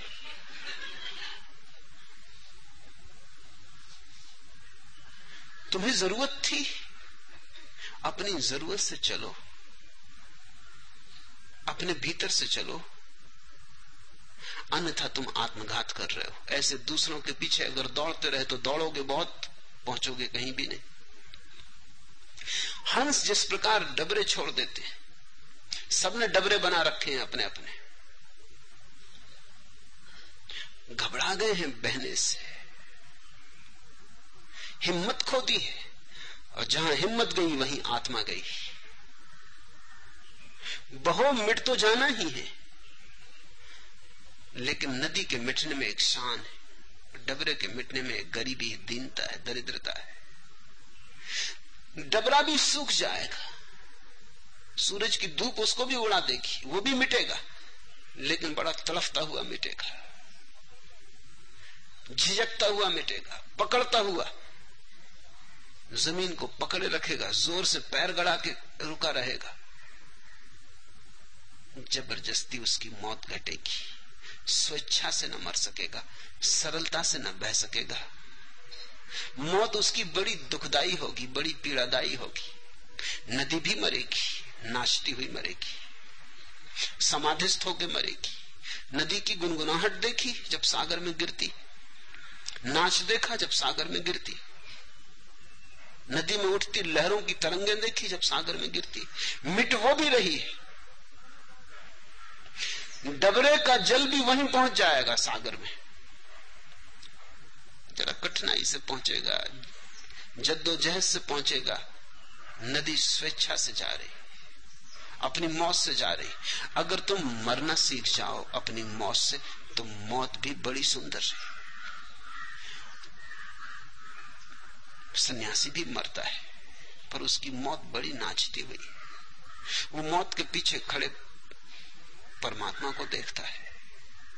वो मौत को अपने मिटने की तरह नहीं देखता सागर होने की तरह देखता है कि मैं अब सागर हुआ अब सागर हुआ। डबरा देखता है मैं मरा मैं मरा। उसे सागर दिखाई नहीं पड़ता है भी बहुत दूर। वो कभी बहा नहीं, नहीं तो सागर के करीब पहुँच जाता है। बीच में बड़ी बादलों की कतारें होंगी तब कहीं सागर आएगा। सभी मरते ग्रस्त भी मरता है सन्यासी भी मरते पर मृत्यु का भी गुणधर्म बदल जाता है। अगर तुम जिए ठीक से तो तुम मरोगे भी ठीक से। अगर तुम नाचते जिए तो नाचते मरोगे। तुम्हारे जीवन की शैली ही तुम्हारी मृत्यु की शैली होगी, और मृत्यु सील लगा जाएगी तुम्हारे अस्तित्व पर। कह जाएगी कि तुम कौन थे? कह जाएगी तुम क्या थे? अगर तुम तड़फते मरे तो तुम खबर दे गए कि तुम ठीक से जिए ना चुप गए, अधूरे गए, कच्चे गए।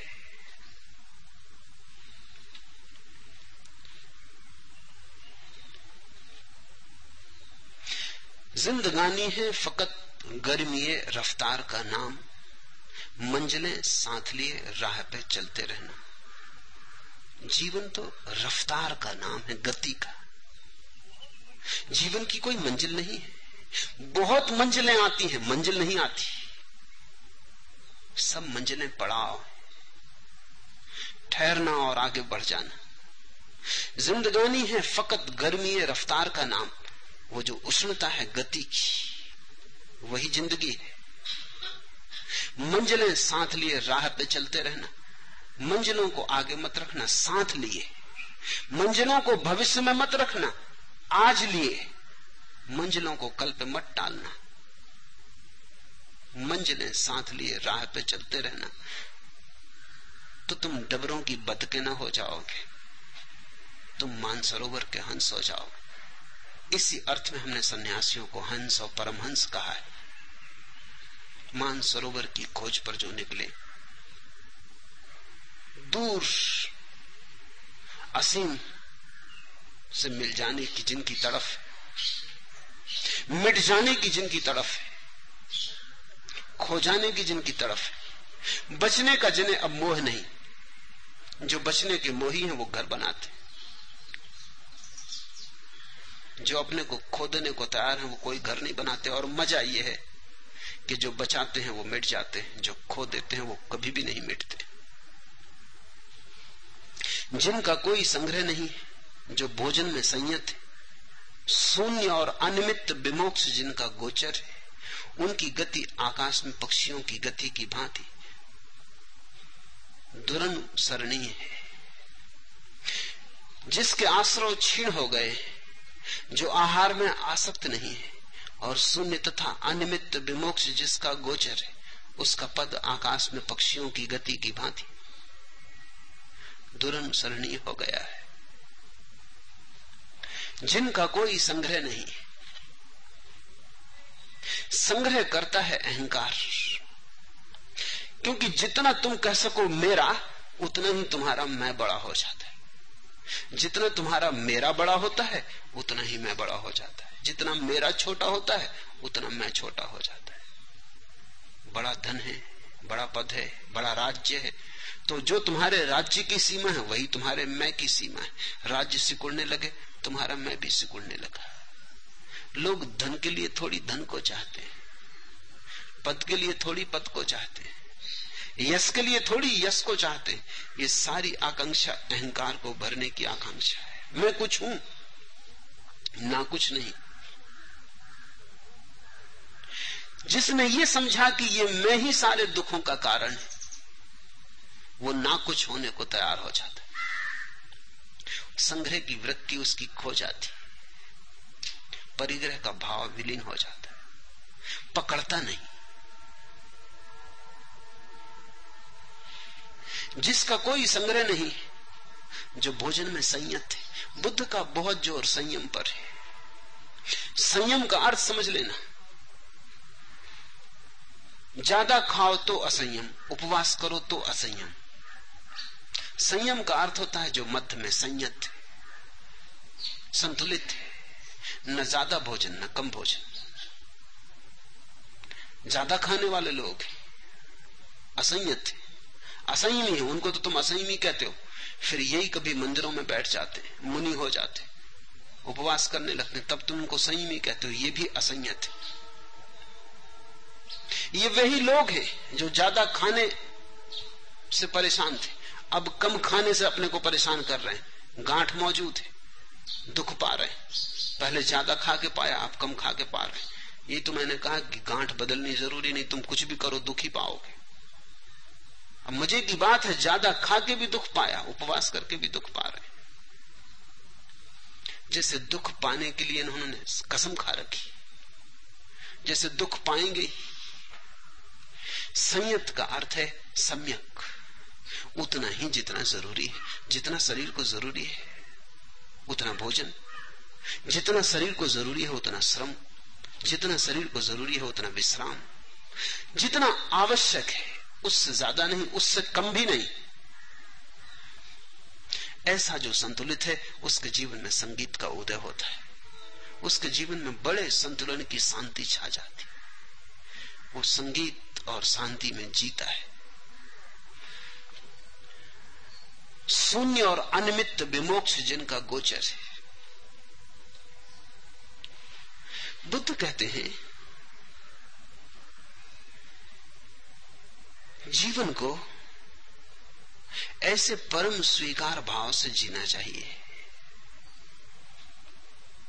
कि जो ज़रूरी है वो मिल ही जाएगा। यही मैंने तुमसे पीछे कहा कि प्यास है तो जल पहले होगा ही। श्वास की ज़रूरत है तो हवाएँ चारों तरफ़ मौजूद होंगी ये दोनों साथ साथ ही पैदा होते हैं। इसलिए तुम अपने निमित्त बहुत चेष्टा मत करो। चेष्टा करो, श्रम के निमित्त। करना ज़रूरी है, करना आनंदपूर्ण है।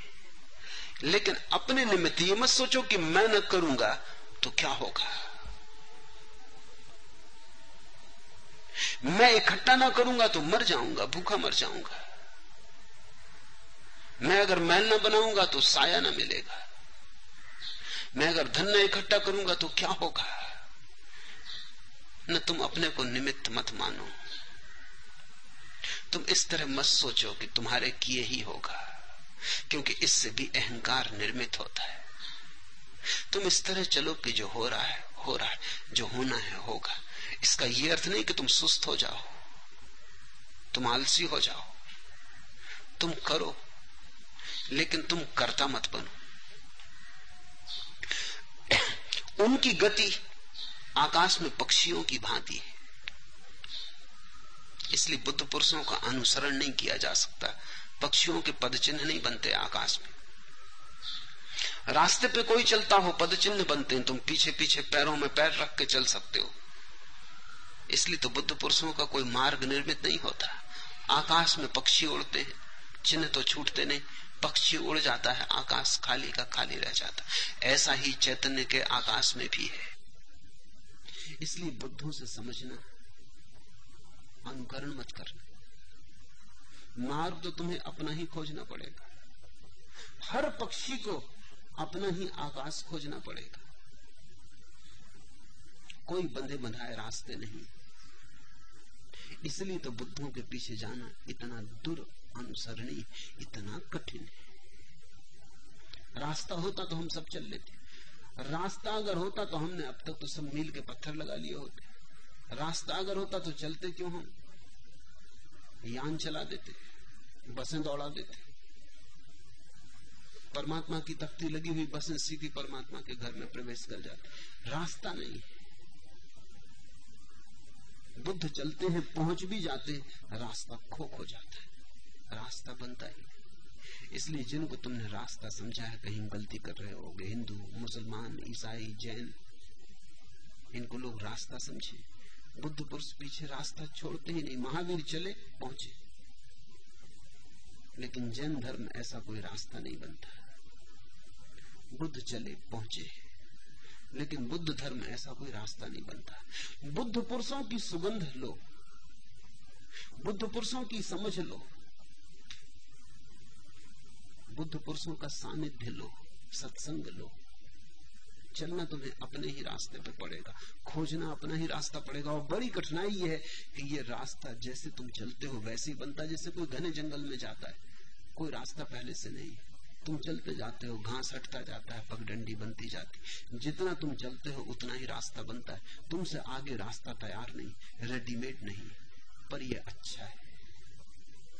अच्छा है कि परमात्मा की तरफ़ बसे नहीं जाती। अन्यथा जाने का मज़ा ही चला गया होता। अन्यथा भीड़ पहुँच गई होती। जो पहुँचने की क्षमता वाले लोग थे, वो कहीं और जाते, फिर परमात्मा की तरफ़ न जाते। वो बात ही व्यर्थ हो जाती। निराले हैं, अंदाज दुनिया से अपने कि तकलीफ़ को खुद खुदकुशी जानते फिर बुद्ध महावीर, कृष्ण कबीर वहाँ न जाते। फिर क्राइस्ट मोहम्मद वहाँ न जाते उनके अंदाज और है। उसी अंदाज से असली परमात्मा पैदा होता है। उसी तुम्हारे निजता से, तुम्हारी खूबी से, तुम्हारी विशिष्टता से, अपने रास्ते को खोजने के साहस कमज़ोर दूसरे के रास्ते पर चलता है। साहसी अपना रास्ता खोजता है, खोजता नहीं, बनाता है। उसी से आत्मा का जन्म होता है। जिनका कोई संग्रह नहीं, भोजन में संयत, जिनके आश्रो छीन हुए,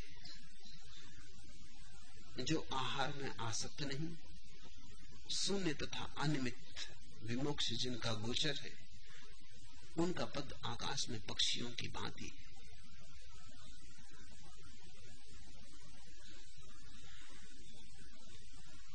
बुद्ध पुरुषों के कोई काराग्रह नहीं। खुला आकाश है जहाँ जहाँ हमने मंदिर मस्जिद खड़े किए हैं वहीं वहीं काराग्रह खड़े हो गए। यही भी ज़िंदा, वही भी ज़िंदा। क्या है मस्जिद? क्या है शिवालय? सब काराग्रह बुद्ध पुरुषों का तो आकाश है। अगर असली मंदिर खोजना हो, आकाश में खोजना। ज़मीन पर तो जो बनाए गए हैं, वो आदमी के सोए हुए आदमी के वहाँ तो जो चल रहा है वो सामक दवाएँ।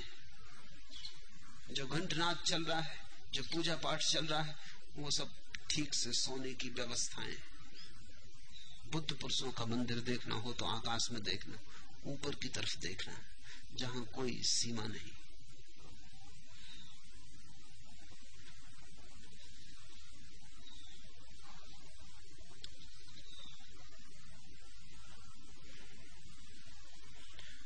आकाश यानी शून्य और जब तुम बाहर के आकाश को देखने में समर्थ हो जाओगे, बाहर के शून्य को तुम्हारी आँखें पात्र हो जाएँगी। बाहर के आकाश के संलग्न जाएँगी तो तुम भीतर के आकाश को भी देखने में समर्थ होने लगोगे। बाहर का शून्य तुम्हें भीतर के शून्य की याद दिलाएगा। बाहर का शून्य तुम्हारे भीतर के शून्य को सुख बुगाएगा बाहर का शून्य तुम्हारे भीतर के शून्य को जगाएगा। और जिस दिन बाहर का शून्य और भीतर का शून्य मिलता है, उसी घड़ी का नाम निर्वाण है। उसे तुम परमात्मा कहो, मोक्ष कहो, या कोई और नाम दो। सभी नाम एक से क्योंकि उसका कोई नाम नहीं आज इतना।